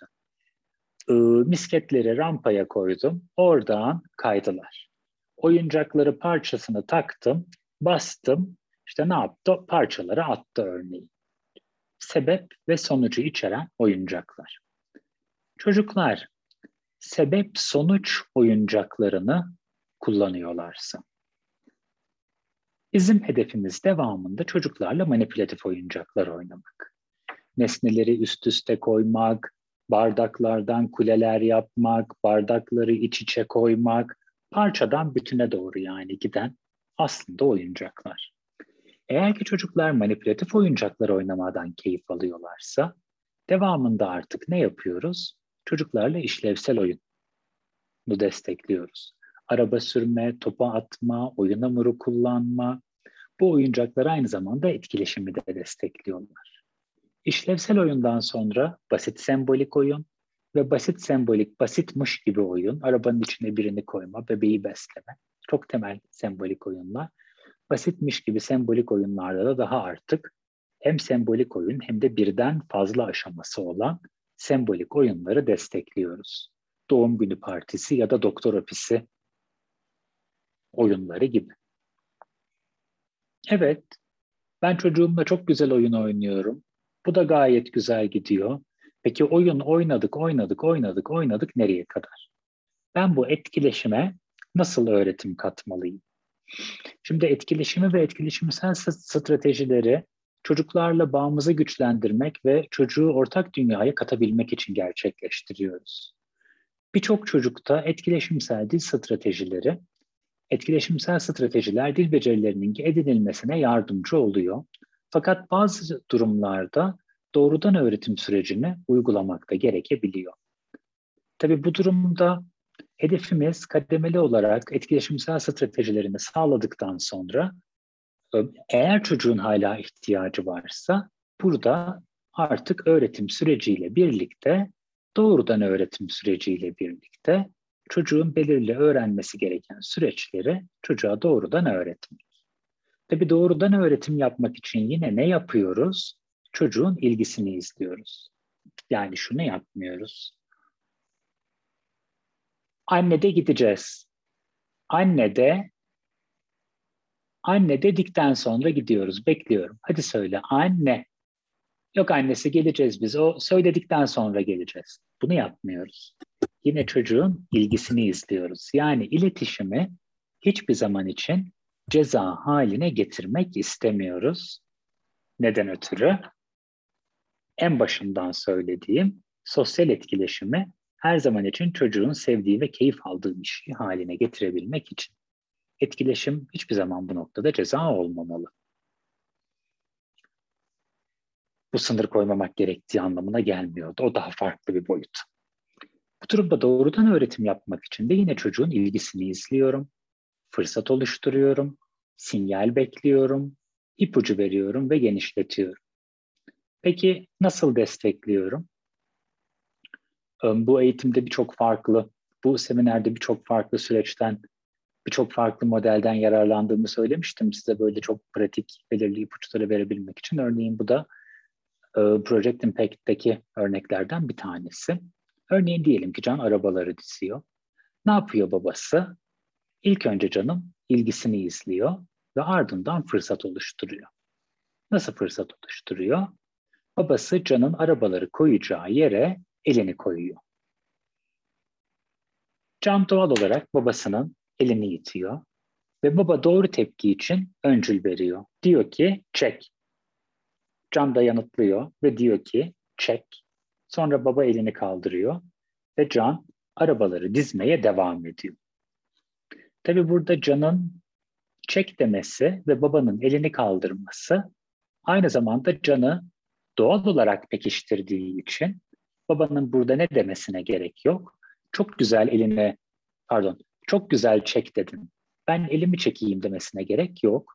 Çünkü babanın öncülü ve canın yanıtı zaten canı otomatik olarak pekiştiriyor.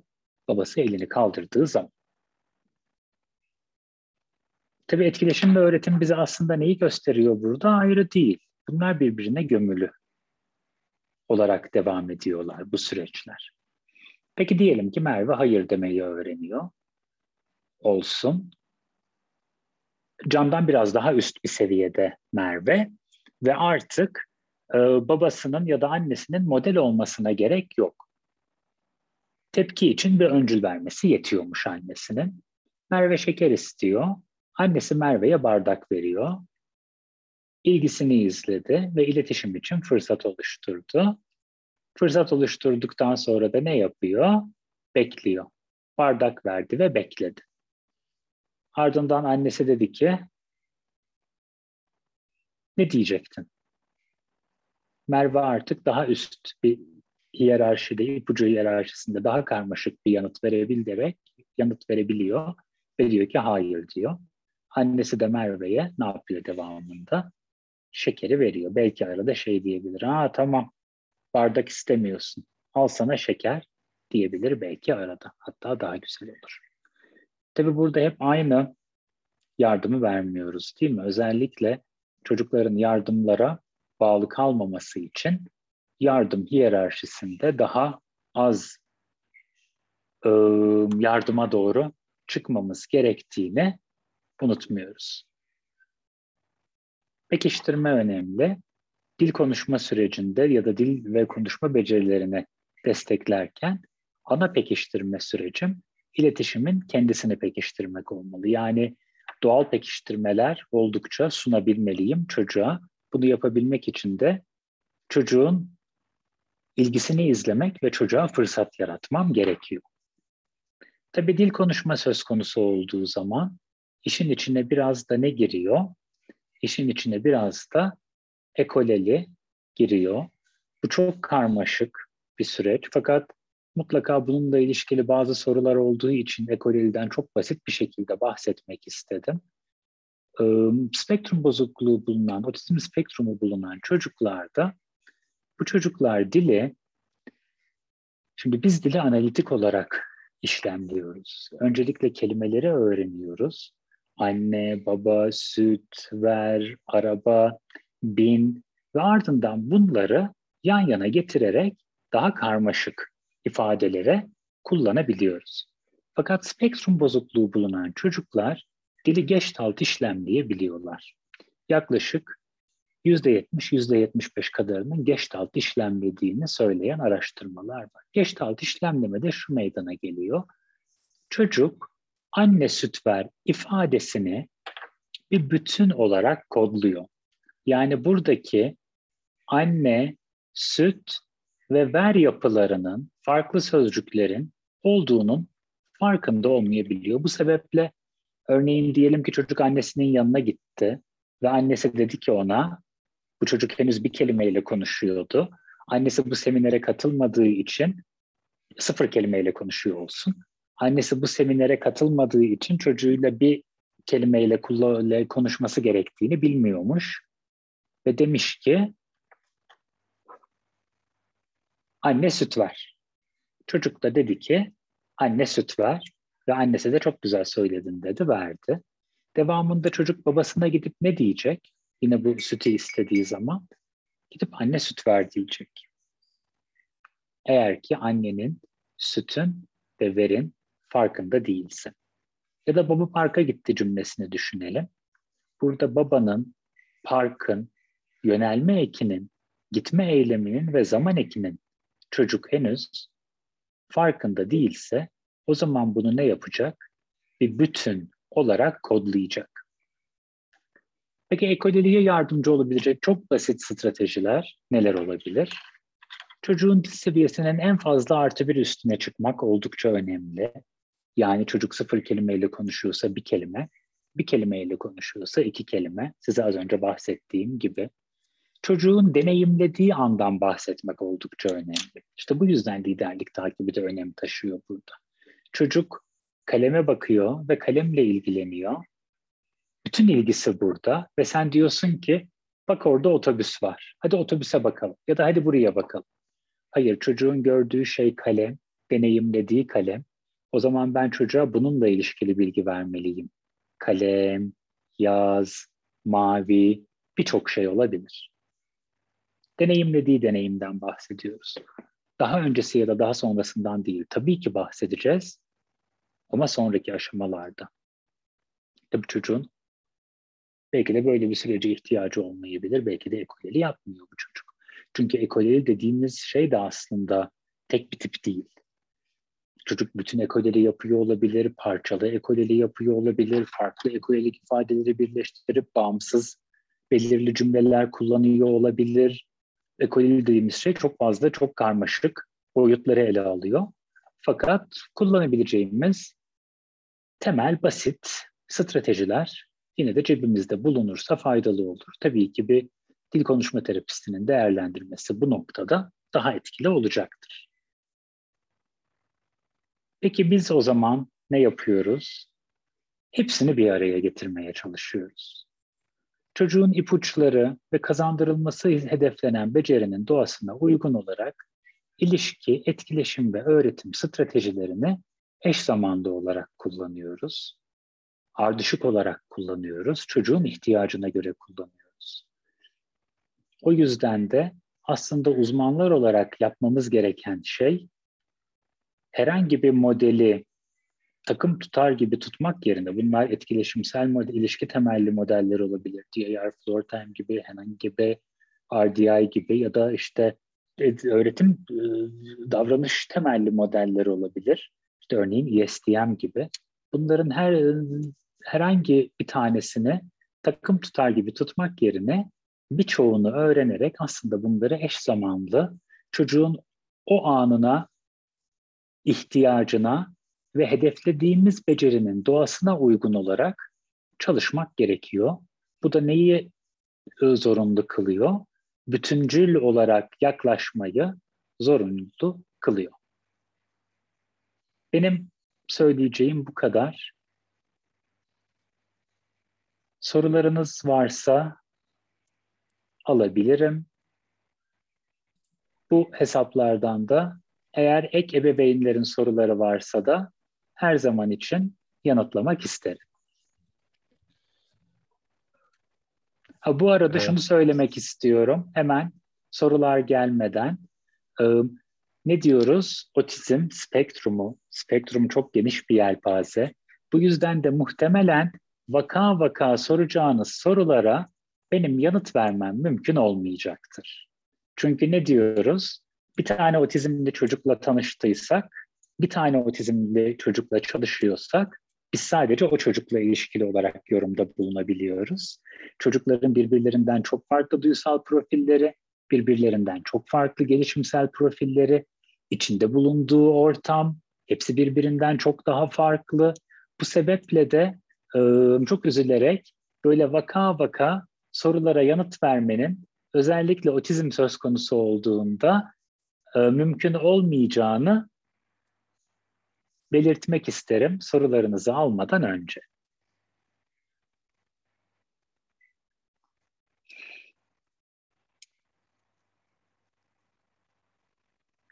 Çiçek Hanım, oğlu 5 yaşında otizmle 4-5 kelimeli cümle kurabiliyor. Telaffuzda çok sıkıntı yaşıyormuş. Telaffuzu oyuna mı yoksa masa başına mı çalışsak daha iyi olur demiş. Ben acaba şunu sorarım. 5 yaşında otizmde daha doğrusu 4-5 kelime kullanan bir çocukta biz acaba e, çocuğun çok değerli zamanını artikülasyona mı harcayalım yoksa dil becerilerinin gelişmesine mi harcayalım? Bence burada bunu planlamak gerekiyor.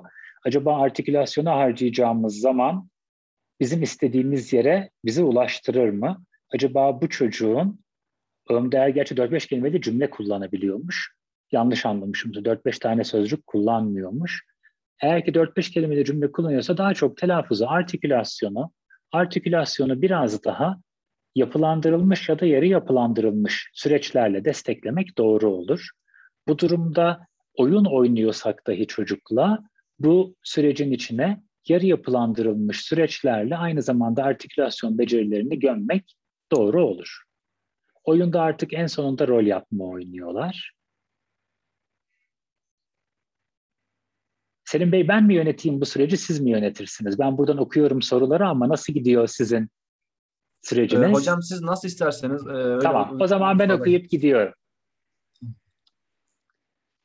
Hatice Hanım teşekkür ederim güzel ifadeniz için.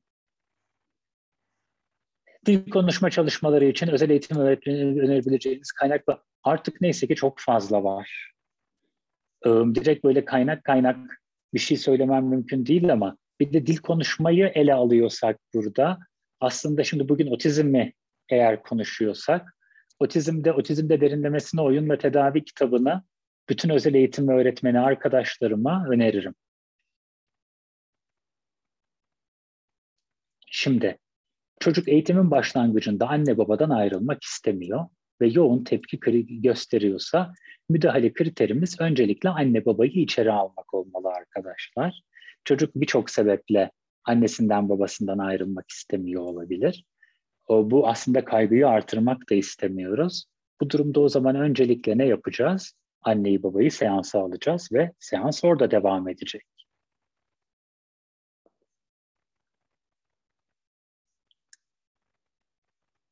Çocuğunuz devrik cümle kullanıyorsa Havva Hanım'ın sorusu 27 ay devrik cümle kullanıyor. Parka git ben diyormuş örneğin. Nasıl düzeltebiliriz? Bir, doğru ifadeleri siz kullanın. Ama ondan düzeltmesini beklemeyin. Ha ben parka gideceğim. Tamam o zaman. Hadi sen de parka gidelim. Eğer devam ederse ama bu 30 aya doğru devam ederse bir dil terapistiyle görüşün. Olur mu?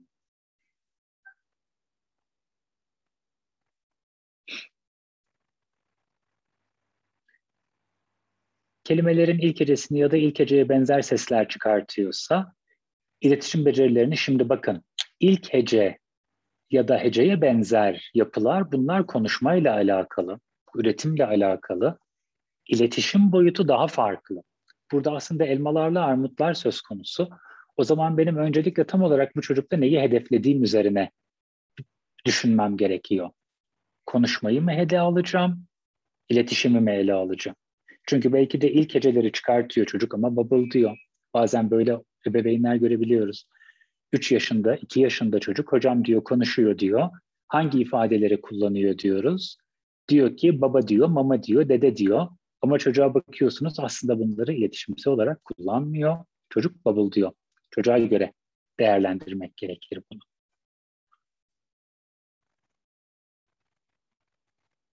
Otizmle çalıştığım bir çocuk var. Bir takım davranış problemleri var. Kendini yere atma, arkadaşlarının oyunu bozma, elini sürekli ısma, burnunu karıştırma gibi.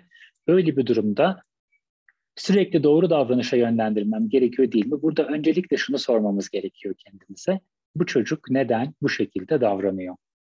Eğer ki çocuğun seviyesinin çok üstündeysek, çocuk yaptığımız şeyi anlamlandıramıyorsa, yaptığımız kazanım çocuk için anlamlı değilse de bu davranışlar ortaya çıkabilir. Belki de çocuğun duysal profiline uygun davranmıyoruz. İçinde bulunduğumuz ortam çocuğun regülasyonunu desteklemiyor. Direkt olarak davranışa odaklanmadan önce bu davranışın neden ortaya çıktığını düşünmemiz gerekiyor.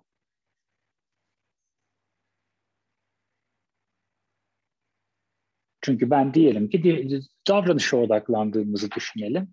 Benim dişimin ağrıdığını düşünün ben elimi sürekli olarak yanağıma getiriyorum ve tutuyorum gün boyunca. Ve siz eğer ki bu davranışa odaklanıp benim elimi, elimi sadece indirmeme odaklanırsanız bu bir sonuca varmaz. Evet ben elimi indirebilirim. Bu sefer başka bir davranış geliştiririm. Çünkü benim dişim ağrıyor. Ya da diyelim ki ben sürekli olarak içinde bulunduğum durumda talepler benden çok yüksek. Ben bu talepleri anlamlandıramıyorum ve sürekli olarak bana bu talepler gelmeye devam ediyor. E o zaman bu da davranış problemlerinin çıkmasına neden olur. O zaman benim öncelikle bu davranış probleminin niye olduğunu ortaya koymam gerekiyor.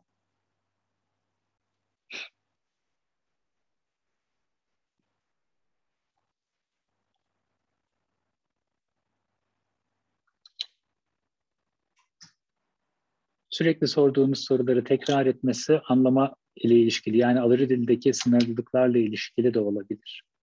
Merve Hanım. Sürekli sorduğum soruları aynı şekilde tekrar etmesi. Yani burada alıcı dilde sorunu olan çocukların da sorduğunuz soruları aynı şekilde tekrar ettiğini görüyoruz. Burada e, dil becerilerinin bütüncül olarak çalışılması gerekiyor olabilir. Kıymet Hanım kitabının adını Otizmde Derinlemesine Oyunla Tedavi. Karya çok teşekkür ederim. öncelikle güzel ifadelerin için.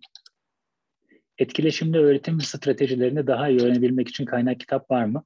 Şöyle bir şey var aslında bunlar birçok farklı kaynaktan benim bir araya getirdiğim süreçler. Yani e, nelerden faydalandım burada? ESDM, Sunrise, Floor Time ve temel ABA stratejileri var. Bunları eğer ki kurcalarsam daha böyle bütüncül şekilde görmeni sağlar.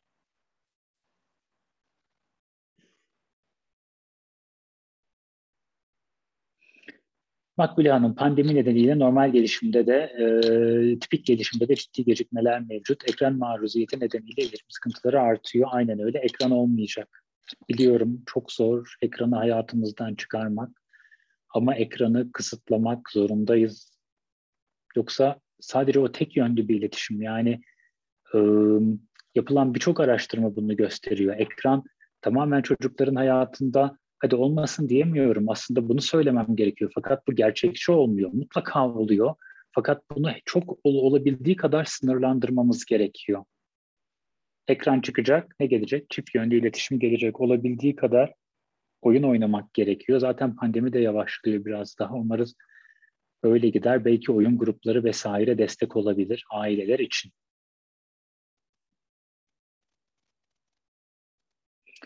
Büşra Hanım iyi akşamlar verdiğiniz bilgiler için. Dil konuşma çalışması yapıyorum. Şimdiye kadar işaretlerle anlaşmış. Şu an sesler çıkarıyor.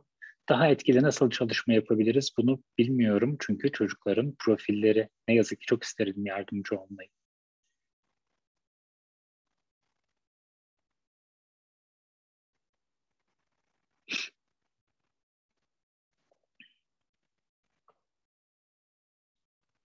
Güzel bir soru var Vedat. Kısaoğlu Hoca. Ee, istek belirtmek için istediği nesneyi göstermesi durumunda. Şimdi o şu ama asıl PEX'ten bahsedelim. PEX uygularsak dil konuşma açısından gelişim gösterebilir mi? Kesinlikle gösterebilir. Aileler hem PEX konusunda hem işaret dili ya da jest kullanımı konusunda çok kaygılı olabiliyorlar. Fakat araştırmalar bize şunu gösteriyor. Özellikle PEX'le de yapılan araştırmalar, PEX'le yapılan araştırmalarda şunu görüyoruz. PEX kullanan çocukların, erken dönemde PEX kullanan çocukların birçoğu devamında yüzde 75 kadarı hatta devamında sözel kullanıma geçiyorlar.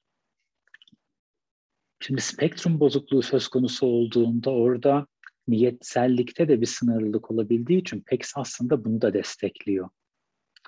Aynı zamanda sembol kullanımını destekliyor.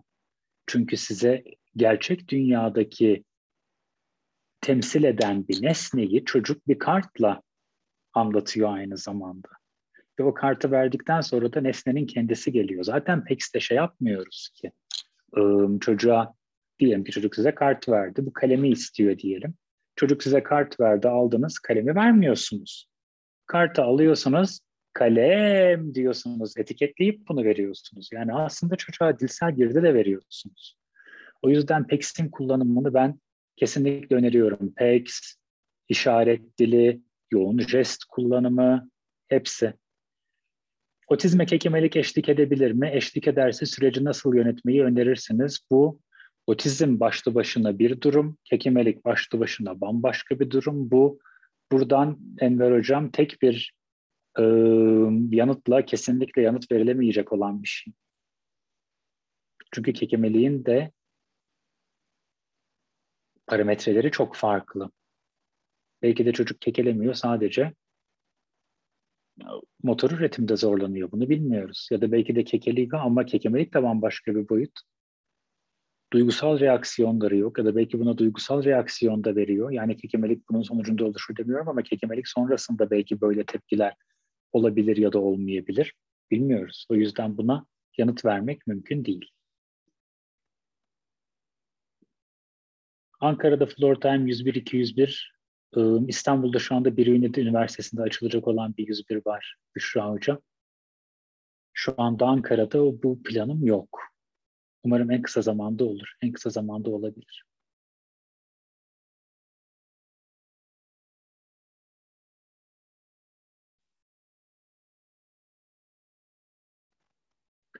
Bir psikologdan destek alabilirsiniz. İkiz kardeşler. Merhaba hocam, kolaylıklar dilerim. İkiz kızlarım var. Ee, 7 yaşlarında birbirinden çok farklılar. Biri okumayı çabuk başardı, diğeri biraz kekeleyerek, heceleyerek okuyor. Çok basit soru yapamayacağım diye korkusu var. Çabuk ağlıyor, hep tablet, telefon başında. Nereden destek almalıyız? Belki bir psikologdan destek alabilirsiniz. Bir oyun terapisti olabilir, bir psikolog. Zaten psikologlar yapıyor oyun terapisini. Psikolog olabilir, ikisi kızlarım, ikiz kardeşler. Görüşmek üzere Abdurrahman Hocam eğitimde. Davranış bozukluğunun nedenini anladık. Nereden çözmeye başlamalıyız? Nedeni neyse orada. Ebru Hocam. O neden belirliyor zaten nereden ve nasıl çözeceğimizi de.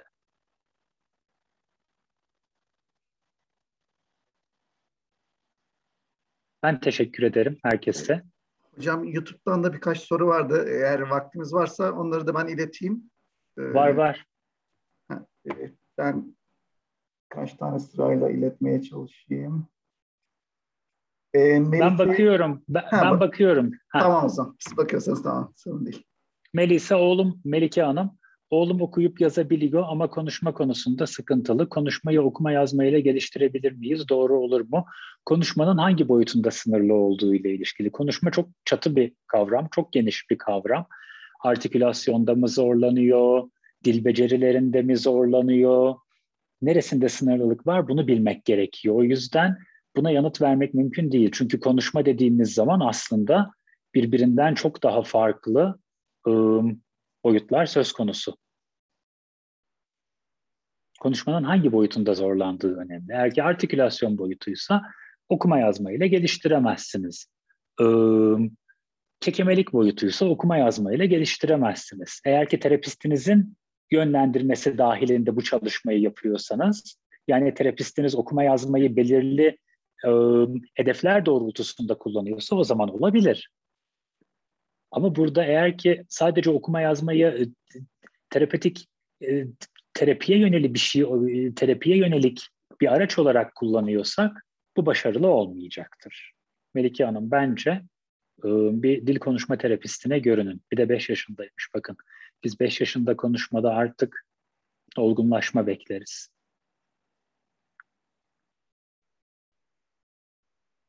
4 yaşındaki otizmli oğlum anlamlı kelime yok. Floor time ergoterapi alıyor. Dil için hangi aşamada başlamalıyız? Çoktan başlamanız gerekiyordu Fatma Hanım. Başlayın.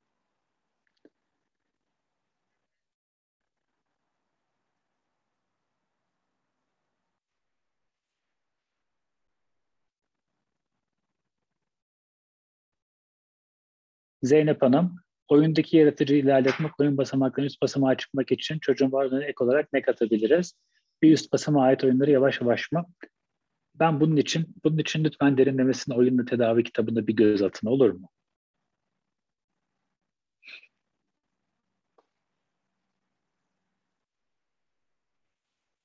Aprak, Hüseyin Bey'in sorusu. Sembolik oyun, rol oyun çok güzel oynuyor. Etkileşimi yüksek, alıcı dili çok iyi ancak apraksi mevcut. Zaten bakın apraksiye yönelik olarak da çalışılan çalışmalar işte prompt yapılıyormuş. 7 yaş ses çıkarabiliyor. Eğer ki sadece bu varsa apraksiye yönelik yoğun şekilde çalışmaya devam etmek gerekiyor. Temel apraksi e, terapilerini ele alan yaklaşımlarda. Selcan Hanım neden olmasın umarım tekrardan bir eğitim olur. Dil becerileriyle ilgili sınırlılıklar varmış Melike Hanım. Melike Hanım'ın sorusu neydi? 5 yaşında çocuğu var. Ee, dil becerilerinde sınırlılık var. Okuma yazmayla geçer mi? Hayır geçmez Melike Hanım olmaz. Siz bir dil terapisine görünün. Yani artık 5 yaşında biz bu dil becerilerinin toparlamasını bekleriz.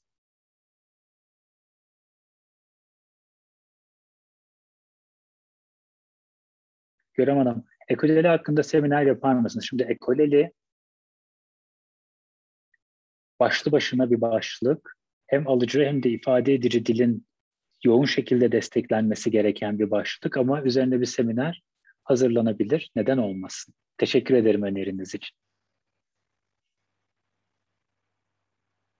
Hepsini yanıtladım.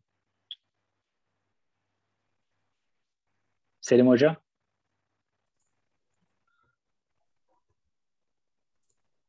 E, hocam teşekkür ediyoruz anlatımınız için. E, yine YouTube kaydı, e, o Otizmli Dergisi YouTube hesabında yayınlanıyor e, anlatılan seminerin kaydı. Ayrıca biz proje hesabımız, hesaplarımızda, sosyal medya hesaplarımızda, web sitemizde de yayınlayacağız. E, bunun dışında dün, e, Oklahoma Eyalet Üniversitesi'nden e, Profesör Jose işlevsel davranış değerlendirmeler üzerine bir seminer verdi. Onun da videosu hazırlanıyor şu an. Sosyal medya hesaplarımıza yüklenecek. E, biz çok teşekkür ediyoruz anlatımınız için. E, yine ayda bir veya iki kez bu seminerler yapmaya devam edeceğiz. E, amacımız bizim etkileşim temelli müdahale e, programlarını ve tam bütünleştirme e, politikalarını ön plana çıkaran e, bir içerik oluşturmak.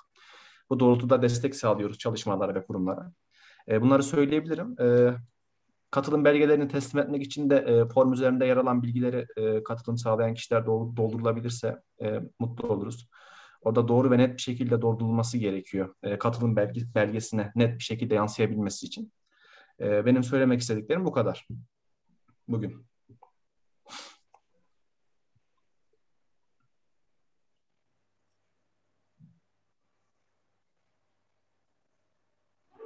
Ben de çok teşekkür ederim Egemen Hocam. Verdiğiniz değerli bilgiler için. Ben teşekkür ederim davetiniz için. İnşallah başka eğitimlerde de tekrardan görüşürüz. Umarım. Herkese iyi akşamlar o zaman. Ee, bir başka yayında tekrardan görüşmek dileğiyle. Herkese iyi ben akşamlar. de herkese selamlıyorum. Herkese iyi akşamlar. Mutluluklar diliyorum bütün ebeveynlerimize. İyi akşamlar. İyi akşamlar.